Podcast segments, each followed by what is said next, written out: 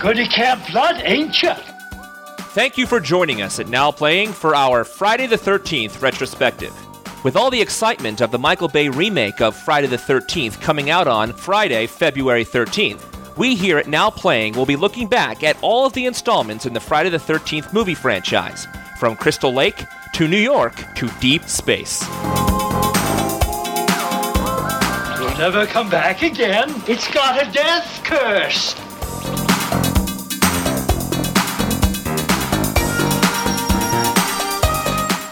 Just a quick warning up front, these are R-rated movies that barely made it past the M P A A, and our discussions of the movies are just as R-rated.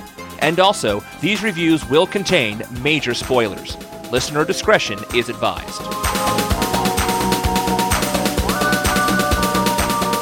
Today we're talking about Friday the thirteenth, the final chapter. No fancy numbers in the title this time, no part four. This is just Friday the thirteenth, the final chapter. This is Brock, co-host of Now Playing, and with me today are... Stuart from L A. Arnie from Springfield, Illinois. I just want to say about part four, this is the first Friday the thirteenth, even though I'd seen the others in V C R, this was the first one that caught my attention in theaters. This one had a big marketing blitz, and I remember this is the one that kind of made me go, huh... They're ending the story on part four because, Stuart, you and I were together on the playground and we both talked about how they were going to make thirteen of these movies and how they were going to finally kill Jason in part thirteen. That was the big urban legend. And here it was, part four, the final chapter. And we just all kind of went, oh, well, what about the other nine? Which begs the question, did Paramount really think they were making a final chapter, or was this the only gimmick they had to selling the fourth movie? I can answer that, as I have done some research. The filmmakers, who are not Paramount, considered this the final chapter. They'd spent enough time of their own personal time on it. All of these movies were basically independently produced, non-union films that were made by the production company in New Jersey, and then Paramount bought distribution rights. And that's why it was so cheap for Paramount to make these. And the people who'd been making these movies said, you know, done. And so they considered it the final chapter. Only after it made Paramount a lot of money did Paramount say, no, no, not done. Mm-hmm. The final chapter is chapter eleven always. They, as long as it's profitable, they're not going to ever stop. So you said the last one made the most money of all the sequels, but then they continued the series after the final chapter because this one did make a lot of money, you said? What was the, do you have the figures in front of you, Mister Research? I don't have the number, but this one is the, again, not counting Freddy versus Jason, which just blew everything out of the water. Right. This is the second highest grossing sequel of all of them. So it's just behind part three. And keep in mind, these movies, when I say they made a lot of money, we're talking in the twenty millions or thirty millions, not the two hundred millions. But they only had a budget of about one point five to two million dollars. So you're adding eighteen million dollars to your bottom line and not spending a whole lot of effort to do it. So if you're a business, wouldn't you? Right. And the majority of these movies opened at number one in the box office. If you look at part three, it opened the same weekend as Fast Times at Ridgemont High. Friday the thirteenth part three was number one. Fast Times was number seven. Hmm. Just saying they made some money. Yeah. So right away when I was watching this movie, I was brought in right away. I'm not sure about you two, but I could tell an instant difference in the quality of this movie from the get-go. I agree. This is the first one that felt like an actual movie to me. They'd upped the production level. Also, they'd upped the casting. For the first time, instead of hiring a bunch of unknowns, and the casting process on the previous movies was always, they have the look. We don't care if they can read the lines because nobody cares what they say. Mm. They look like the role they're supposed to play, and they can die well. But here we have a bunch of people who actually have acting resumes. One of them, the guy who played Teddy, had done some work for N B C. He had an N B C sitcom contract or something. We've got Crispin Glover. We've got Corey Feldman, who had done some movies in the past. They actually had actors instead of wannabe actors. Mm-hmm. And the one thing that I noticed in this was the music. I felt like this was the first movie that might have actually had a soundtrack, like a multimedia tie-in, in order to promote it more. It just felt more like a studio picture instead of an indie schlock film. One of the first things I noticed in this movie was the score, because when you first come up and the mask is there, I mean, I don't like the explosion behind the mask, but the music there was so much more effective to me than that cheesy disco kind of music from part three. And throughout the entire movie, I thought the music really helps out the tone, helps set the staging, helped the ambiance of the movie. And, you know, I would almost think that they would keep this going and reuse this music over and over again. But then again, I was just happy they didn't bring back the disco stuff. So, well, the only thing that I really recall music-wise, the music cue that is most memorable is, the, of course, the which they've had since the beginning. And I'm glad they never lost that because, you know, now that they figured out it's a hockey mask and that, I feel like they really know what they're doing. And I agree, this one feels like, and now we're going to make it with a budget that legitimizes it. Now, this movie picks up right where part three left off. It's, you could almost put these together and have a Gandhi-length movie because Jason is still dead in the barn and they're taking him to the morgue. A Gandhi-length movie? A Gandhi-length movie. You're comparing Friday the thirteenth to Gandhi? I don't care if it's about just the length, but to compare the two movies, I mean... Pacifist biography, slasher film. So much in common. Guess which ones I've watched multiple times, and guess which one I've seen once.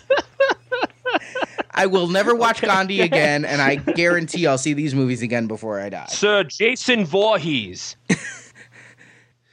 So we have Jason taken to the morgue where there's a horny necrophiliac pathologist.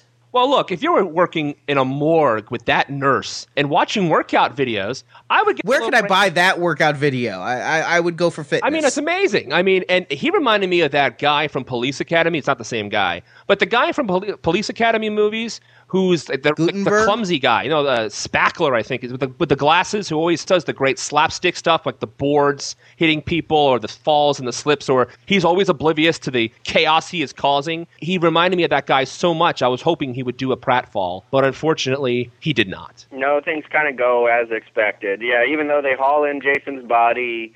You know, we all are sitting there, we know, you know. I, I was a little disappointed they didn't even do anything to bring him back to life. Usually there's a gimmick like lightning hits him or something like that. No, he's just sitting there, biding his time, twiddling his thumbs, you know, maybe playing cat's cradle, I don't know. But eventually, of course, he sits up from the body bag, takes out the perverted uh, coroner guy and the sexually harassed nurse who wasn't even in the area. Like, he had to go out of his way to go hunt hunt her down and kill right. him. In the medicine cabinet, no less. The locked medicine room with all the narcotics. Jason is following her. But I have to say, Jason in the morgue sequence, let's look at two things. First of all, there was no revival. But we've already said the Friday the thirteenth series is a direct Halloween ripoff. And in Halloween, one of the things that Carpenter set up is Michael Myers is, for whatever reason, unstoppable. He gets shot. He gets thrown out a window, and you expect him to be dead. He doesn't even slow down. And so at this point, Jason is in that vein. There's no stopping him. And that helps set up the ending where you just can't stop him. There's no need for revival because he doesn't need revival, mm-hmm. thus setting up the ending of this film. But the second thing that I thought was very effective in this scene is when he's being put in the refrigerator. The mortician is putting Jason in the refrigerator, and right before he closes the door, you see a cold breath come from Jason. The first sign of Jason's life is that steam breath coming through the mask. And I don't know why they took him to the morgue in mask, but that was such an effective thing to have that steam right there. It's like, oh, yeah.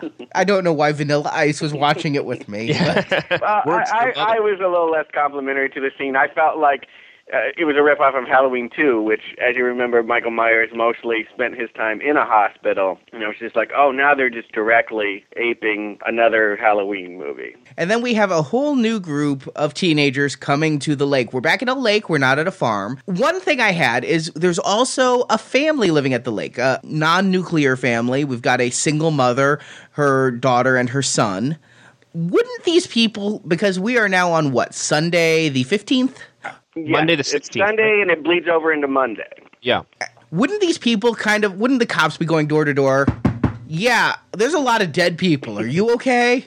And wouldn't these people not be perhaps partying so much as hunkering down. Especially once he gets out of the hospital. And, you know, I don't know how realistic this is, also considering that these teenagers are off on a school night up into the lake. What are they taking? Is it a... It's a summer. I'm just, it's summer. I was, I was kidding. I was it's kidding. In New Jersey. If they're swimming in winter, there'd be some harder nipples on the set. All right, all right. I was just kidding. But the family situation I thought was interesting is that they don't seem to really know about Jason, unless I'm completely wrong, at all. They only know about this halfway through the movie when, don't they pick up the newspaper clippings or something from the, the brother from the girl in the second movie who's there to go after Jason? Because that's how Corey Feldman finds out about Jason. But no one else besides that guy knows about Jason. Am I, am I, did I miss something? They're all playing video games. They're all making monster masks. Nobody, yeah, they live in their own little world, jogging or whatever. And, yeah, they're not paying attention to the fact that, you know, about thirty people are dead down the road. Well, keep in mind, I mean, it's a far cry from in nineteen seventy-nine when the girl walks in, where's Camp Crystal Lake? And Stewart said everybody got the bug eyes. And now everybody's like, oh, this is... Camp Blood? I didn't know that. Well, in that rental market, I guess you, you take what you can get, but I don't understand why you wouldn't make some preparations after the serial killer has gone missing again and, you know, all of your neighbors are in body bags. It's a big lake and they're on the other side of it? Maybe, mm. maybe. Maybe. But in this side of the lake, there's better acting and better looking people. Much better. Yeah, I was really impressed by this movie. I don't know how much you guys noticed this, but I was really, really happy this movie went back to not only having better acting and things, but uh, the framing of the shots were better. The kills were more clever. There was a variety to everything that was going on. Uh, the only thing I consistently saw that was cheesy was every single time they heard a noise, someone would call out, is that you? Or, Tommy, is that you? Is that you, so-and-so? And it was always calling out into the dark instead of walking over to the light, turning the light on, and seeing if somebody's there. And that happened throughout the entire movie, which is the only thing I noticed that was weird. But the rest of the time, I really felt it really, really worked much better than it did in the last movie, more to closer to the first two movies in the way it was progressed and how the kills happened and all that. I may be covering a lot of topics here, but I just want to stay on topic of the fact of this movie was so much better structured. I got pulled in almost immediately and had a good time watching it. I'd like to add to that, this is the first movie where there were actually some characters on screen that I didn't hate. Right. I believed the friendship between the Teddy and the Crispin Glover character, you know, that kind of contentious high school or early college friendship where, you know, the guy's really an asshole, but he's also your friend, and you know, all of the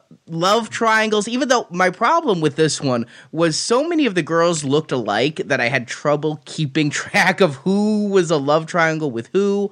And then you had the big sister and the Corey Feldman character. Really, these were better characters than before, and I, I'm not going to say any of them I was really mourning their death, but at least they weren't, like we've been saying about the previous movies, we weren't rooting for Jason to come and kill the bad actors.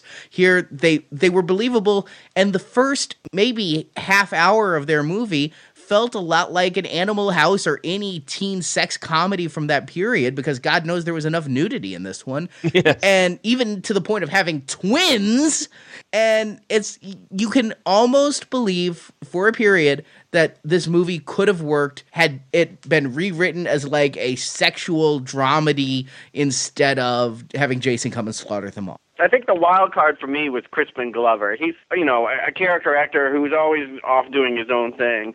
And um, I really appreciated sort of the weird energy that he brings to, you know, even his most toss-away roles. I think he does a dance scene in this movie. I may not remember much about this movie ten years from now, but I will remember his dance to the heavy metal music. Yeah, it was fantastic. It was. It also, I think Patrick Dempsey might have copied that for Can't Buy Me Love, that horrible dance sequence. I want to agree with you on Crispin Glover here, too, in that Uh, he had these run-of-the-mill sort of lines, and he delivered them in his, I guess the way he phrased it or the way he put emotionality behind it, that you really got behind this character, and that's completely the actor taking the material he has and doing everything he can with it. And this is a Friday the thirteenth movie, so I really was on board with him, and I really think he was one of the reasons I got so into the movie. Yeah, once he got the corkscrew in the hand or whatever, I was I was kind of done with it because I felt like he was way more interesting than a, than a lot of them. With his performance there and other things that are so good about this movie, you can forgive things that we might actually bring up and say, what? Like that the his dorky friend being so entertained with these black and white movies of naked chicks dancing to the point where he ignores everything else around him for, what, like twenty minutes of the movie. He's also very I, I, stoned. He's smoking weed, yeah. But yeah. Oh, well, oh, really? I did not catch that. I did not realize. But I uh, still, I mean, stoned or not, it also set up a fantastic kill with the sound effects and through the screen. The whole thing was just beautiful in context. It's not Gandhi or anything, uh, but it's um, it certainly is, because of the quality of everything up to that point, you're more forgiving as the movie goes on for things I'd be like, what? Yeah. True. It's also nice to see Corey Feldman not looking so toady. You know, when I think about Corey Feldman, I think of this real unctuous, toady little guy, and he always kind of played that character. But in this one, he was just like a cute kid. So I could buy him a little bit better than I would in future roles like Dream a Little Dream. And let's talk about Corey Feldman. First of all, he had a career at this point. He was somewhat of a name actor. He'd been in a couple other movies. I think he'd done a lot of T V special episode kind of stuff. Right. I think it, this came out the same year as Gremlins, which he had a bit part in, yes, and did. The year before Goonies. So he was just about to become, he hadn't found his other Corey, so I feel like um, he he wasn't fully developed yet, but he was he was blossoming anyway. But he was the first child to be at Camp Crystal Lake, which is, you know, camps you usually think of children. Mm. This is the first time we have an actual youngster in danger. Mm-hmm. Yes, but it's not actually at the camp. We should probably mention that, that he's on the same lake, but it's not actually at the camp. Well, yes. But yes, you're absolutely right. And since part two, where they had the wheelchair guy, when and then last movie when they killed a pregnant girl, um, thinking, oh my God, they're going to kill a kid? So that was interesting to me. Of course, they don't kill the kid, but you could see the progression there of my brain working like, oh my God. Mm-hmm. And then we have the hunter guy who Brock mentioned earlier, who is the brother of Sandra, the girl who died in the double impalation in part two. Now, that's a throwaway reference if I ever heard one, because I never can keep track of the victims' names. But I had to look up. He says he's Sandra's brother. It turns out there was a Sandra in part two. So two days ago, his sister was killed, and now he's there and under the guise of hunting bear. But as Corey Feldman says, there's no bear. But wait. I thought there were bear. I mean, would she have even been buried yet is what I would be. Like, has the body even returned to the family? And he's already off in the woods, knows who killed her, is going to hunt him down, has these newspaper clippings. Uh, like, like, I'm like, this came out of the paper yesterday. Like, they're all weathered and old and yellow. I'm like, how did you pull this together so quickly? It, Not only- it seems a little rash. And not only that, he has a twenty-two with him, and he's saying, I'm hunting for bears. Dude, you need a shotgun for bears. And furthermore, if you're hunting a serial killer, a shotgun's a better idea than a twenty-two. So, I don't know. The whole thing reeked of weird to me as well, for, and we all have different reasons on why. But I got to tell you something. It did, it made no sense to me at all that he would camp in a tent in the woods where the killer lives. You would think- Sure, it's called bait. Well, I don't know how Gandhi would have done it, but I do know that if he was going to hunt a guy who lives in the woods, that he probably would find some lodging or something, because it's a little safer than actually bunking out in the woods. Do you think Jason's going to show up at the local lodge, or do you think Jason's going to kill the person in a tent? Well, in the movie context, yes, but the, all right, forget it. Maybe he's done his homework. Yeah. I think the character would have made a lot more sense if he was the brother of somebody from the original, and maybe yes. He was coming back and had known about it for years, but he's acting like the wise old sage, and I'm like, it's been two days. It's been two days since your sister died. I mean, her body would have gone to the morgue yesterday, and you're out in the woods hunting with the gun. I, it just... That doesn't work. But I like the idea of it. I mean, he's basically there to fill in the backstory for Corey and his sister, because they don't know anything. They they live there, and they they don't killing. We don't know anything about this. He can play Zaxxon, but they don't have a T V.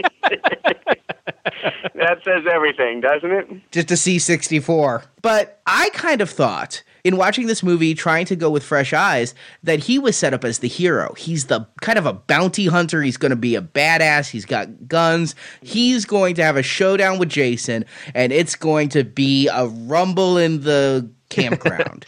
I agree. And instead, we get, he's killing me! He's killing me! What in the world? Yeah, what it was.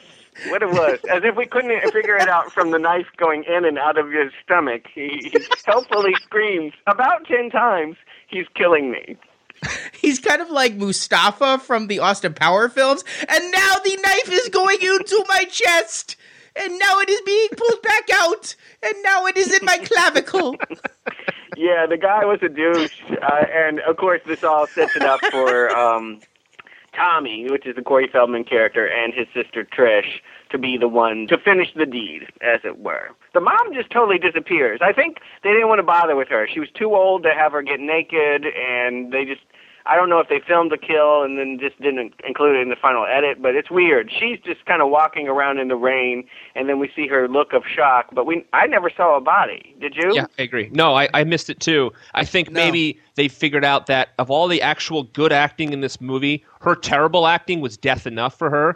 Mm-hmm. Uh, that's all I could think of, and that's the best joke I could think for also. But seriously speaking, I thought I missed something, and I was going to ask you about that. It's here in my notes. Did I miss the mom's kill? I guess I'm not the only one. No, no. It's, no, that was an off-screen kill. She's just gone. I, I, th- I honestly think that they think that you only want to see hot young bodies getting it, and she's out of the age bracket. Well, it's also similar to Steve Christie, although we do see Steve Christie's body later. But he also, we just get a look of shock. We never see the kill.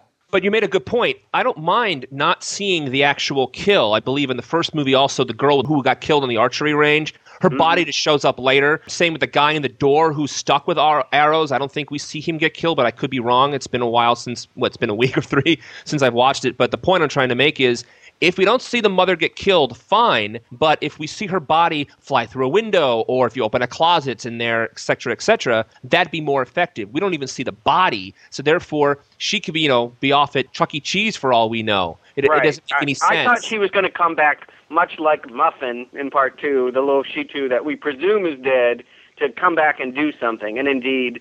They, I, I feel like they didn't even want the character. It was like, oh, we have to have the mom there because that explains why there's a child there. But we have no interest in really exploring who this mom is, and we can't wait to get her off screen. Now, Tommy, we have him in this movie as a mask maker, special effects artist. Obviously, an homage to Tom Savini, who came back to do the makeup for this one. But I don't ever see how that pays off because at the end, he's just shaving his head. Right. I thought they were setting us up for something that it seems to be that this final chapter is about not ending the series, but ending Jason. And that we're led to believe that through the traumatic climactic battle, in which Corey actually has to pick up a machete himself, that he'll snap and he'll be the new killer for however long they can keep this franchise going. I thought by having him make masks and be into horror, that was a nice little setup for whatever mask he was going to wear in the future installments. All of this, of course, I'm presuming, and they don't actually do. So uh, what was your thought on this? I have to say that if that is the case, and at the end, we're given the stare of, like, something's really snapped in his brain because he, he went medieval on Jason, just hacking him and hacking him and screaming, die. And you got to think, if you look at the famous killers' names, you got Jason, Freddy, Tommy. I mean, it fits. It's two syllables. It's a common name. You know, you could see it being Tommy the killer. Yeah, and I also thought the same thing also, especially because of that stare. I thought they took a little too long with him shaving his head and cutting his head while his sister's getting attacked and or killed downstairs. But I guess he had to go through that transformation, and it sort of worked. But I was really hoping that they were setting us up for something. And maybe we're getting a little too far ahead of ourselves at this point. But I really kind of dug the ending that the kid had to take him out. It's kind of perverse, but at the same time, I thought it really worked. Did you guys think it worked or not? It was sort of an homage to what happened at the end of part two. If if you remember that one, Jenny is cornered in the room where Missus Voorhees' head has been turned into an altar, and a sweater's lying there, and she says, well, the only way I can stop this madman is if I pretend to be his mother. Well, this is just the flip side of this. Corey's going to pretend to be Jason as he was a kid. But to me, this opens up a big plot hole, which is that the only reason Corey knows anything about Jason as a kid is because he's reading a newspaper clipping that Rob had. And the newspaper clipping has a front-page picture of Jason's rotted, dead body. I'm like, who does that? You know, who has a, runs a newspaper spread where they say, kid's been killed, and they show the corpse?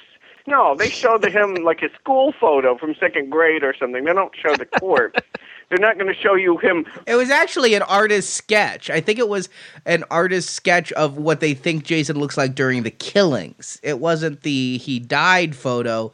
It was a Jason's out in the woods killing you. Here's an artist's sketch of what we think he looked like as a kid when he drowned. You're telling me the newspaper was running a story about a zombie? And that didn't get picked up by the majors? They had to go with a local, and these people don't know about it? A zombie is out there killing? I think the byline was by Jack McGee. I want to bring up well, a couple of things that I thought were really cool about the movie. I felt that the twins getting it was fun for me because they seemed overly aggressive. And for – we've had some aggressive women in these movies, but for once it was the women who were really into it over the men. And then you also, for the flip side, you have a virgin as well. So they actually – not when she dies. They got it on in the shower. Well, that's why she dies. Right, right, right. Yeah. But the character was a virgin, and then you have the yes. two horn dog guys. I really like that they had a variety of horny teen. It was not just, you know, uh, your typical generic horny teen. It was like a sampler of different kinds of horny teen. And, you know, that's a little bit, dare I say, refreshing in that it really helped the movie have characters you care about. I also like the fact that they had the girl on the lake get it in the boat. Finally, a girl goes in a boat, not at the end of the movie. I'm always harping on this boat. You know, she's actually going for a nice, casual, moonlight boat ride when it's appropriate, or appropriate to me anyway, that she would do that. Of course, nude, of course. But what gets me is the only thing I found weird about that scene was Jason didn't pop the boat. He let the boat sit there for the girl's body to be found. No, but, and it should have popped because the way that she dies is she gets it from underneath, right? You know, like he sticks no, something from under the boat? No, there's no inflatable under the boat. It's actually like one of those inflatable canoes they used to have in the eighties that only the surrounding part. Think Indiana Jones and the Temple of Doom, which is one of the reasons that makes no sense. They land on the side of a mountain and, and survive is that there's no cushion underneath. There's only cushions on the side to make it float. It's just a flat bottom. It's like a... Oh. It's like a Oh, thank kind of you, Brock. You have explained yeah. something that was just nagging at me, which is that, yes, when the boyfriend goes there, the, the thing is still inflated, and she's still laying there. I'm like, that would have sank like Jason. Why is well, she still there? Well, actually, it may have sunk because the water obviously would come through the hole and then, like, weigh it down yeah. and go. But the floating sides of it, it didn't look like there was a hole in the boat at all. It still looked like the boat was completely intact, but it still probably would have floated some until the water overtook it, and And then it would be like half sunk, half floating, but it's it completely floated on top of the boat. But now we're getting into physics, I guess, but yeah.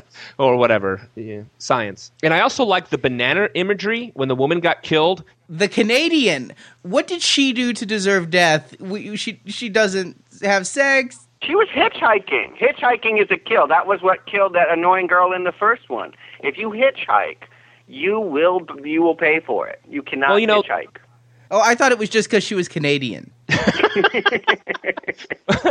Well, the last movie, we had that guy in the convenience store who was just, you know, going against his diet. He's eating all the junk food, and he gets killed. So I was like, maybe the standards of what re- makes it okay for Jason to kill somebody have been lax now that it's we're going into... It's pretty nutritious, a banana. But, you know, the thing I thought about her, she looks so weird and all. Like, she doesn't look like a part of it. I honestly felt like when I saw that scene, I felt like it was like, we need another kill. This movie's boring. We need to have something happen before we get to this stuff twenty minutes from now, and they just had like a grip. We're like, let's get a grip out here. Well, we won't have to pay her as much because we'll give her a sign. She won't actually have to speak. It's a non-speaking part. It's this this this very gruff woman comes out of the woods, holds up a sign saying, what? This something about hitchhiking in Canada or something. Peace and love and then, or something, and then the other side says, fuck you. Yes, and then sits down, and as she's eating her banana, Jason comes up. And, and again, I think that that was kind of showing the path of Jason as he's walking back to camp.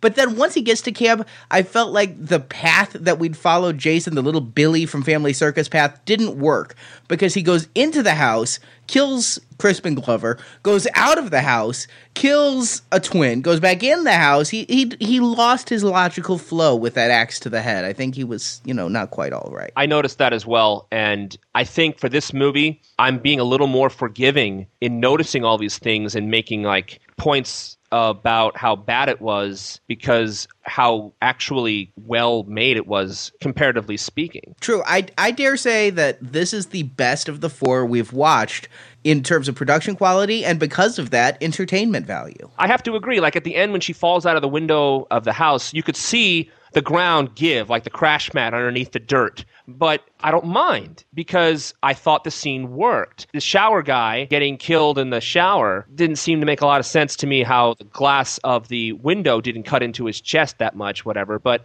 again, those kind of things I noticed, but I'm not holding it against the movie, because I enjoyed watching it so much that I'm willing to give him a little more concessions because I'm going along for the ride. Mm. Well, I, I half agree with you guys. Uh, the production value is higher. It feels like a quality movie. But at this point in the game, we've seen this movie so many times, I was still really bored. And I don't think...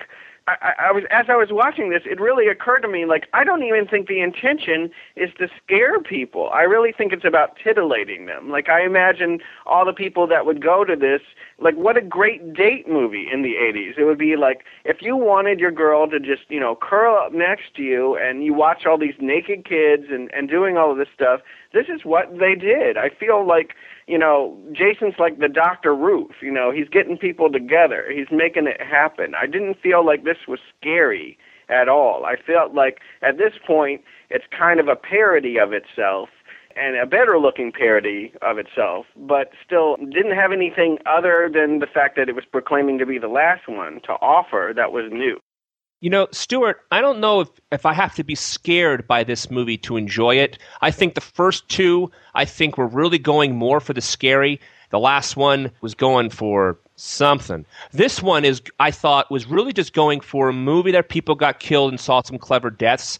I honestly didn't need to be scared by this one. At this point, it was a, a cold gust of wind to my face, you know, a, a nice, welcoming entry to the series, because uh, it, it was better than the last one in a higher quality. So so it didn't scare me so much, as long as it's it's worth my time. I didn't feel like I was wasting my time as much. You know what I mean? So, because are these movies ever really scary since the first one? I mean, the second one had some scarier moments, but after that last one, they need all the credit they could get, you know? Yeah, after the last one, everything had changed. And like I said, with the last one, it felt like they created the formula, and now it was just about plugging kids into a formula. So although they have better things to plug into, I just felt this one, I was starting to chafe from the unoriginality of it. I did feel like there was a little shining here. Did other people pick that up when with the kid, with Corey and all of this, that...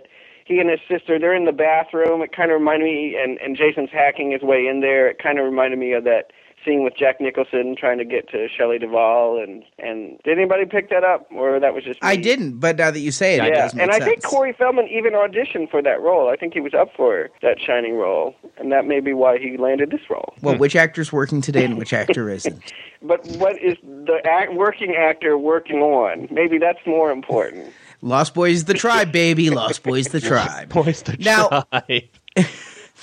If this had been the end of Jason, is it satisfactory? The machete going through the head, the dying. Is this a good retirement party for Jason? Because I feel like had the series ended now, it would have ended on a high note, and it was a pretty fitting end to what has been so far an inauspicious series, to be honest. Jason hadn't done anything to make him a classic beyond the hockey mask, which had only been around for a movie and a half. I think it was a good send-off. I think it was a high note to end on. I agree. Yeah, sure. I, the only thing I would say is I wish the death had been more definitive. The problem is when you make something indestructible is that we never believe you, ever, when you say, well, now he really is dead. Okay, just because you put a machete in him nine times, to me, doesn't say dead anymore. I, I don't think I would be satisfied until the last molecule had been, you know, burned up, incinerated or something. I'm not sure what death they could create that would make me believe that, yes, he's finally, truly, totally gone. You know, I disagree with that, Stuart, because for two reasons. One, if you're watching this when it first came out, A, the movie's called The Final Chapter, and B, that Corey Feldman stare to the camera at the end. They really made you believe that this was it for him. And I thought it worked. And I think, as Arnie said, it worked for the fitting end for Jason. But that's just my opinion. Well, you know, right. The problem is we're watching The Final Chapter knowing that we have to watch, what, seven more of these things. So maybe it's just the cynicism of knowing that this is far from over. Well, for us, yes, now I, I agree. So we, I guess we've kind of exhausted this conversation for today. Let me ask you guys, would you recommend Friday the thirteenth, The Final Chapter? Stuart? Um, I would recommend it if you have enjoyed the Friday the thirteenth series. If you have not, this is not going to change your mind. I would recommend this. And I don't even think that the previous films are prerequisites for this. In fact, perhaps they add some unnecessary baggage, such as the guy's sister died two days ago, whereas if you just know she died in some vague previous movie, I think it's the high point of the series. It's the best made. It's not exactly scary beyond just the blood and guts, but it definitely has the most interesting characters.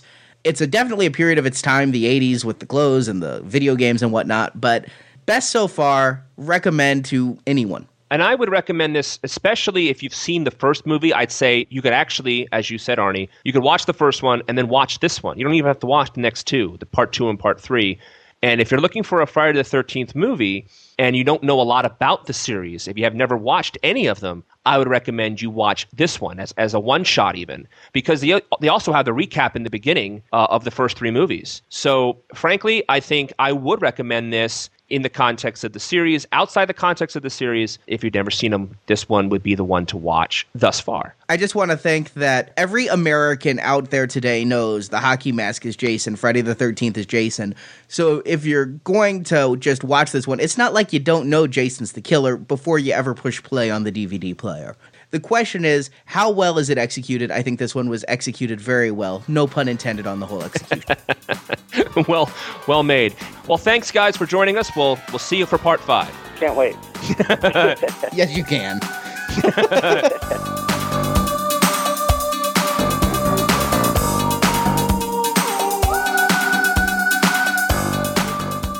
Thank you for listening to our Friday the thirteenth retrospective.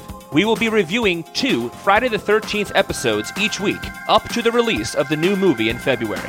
Come back to now playing podcast dot com to get the latest episodes.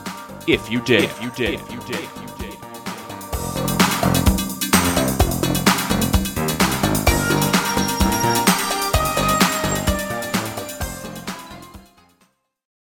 Now Playing is a production of Venganza Media Incorporated. All rights reserved.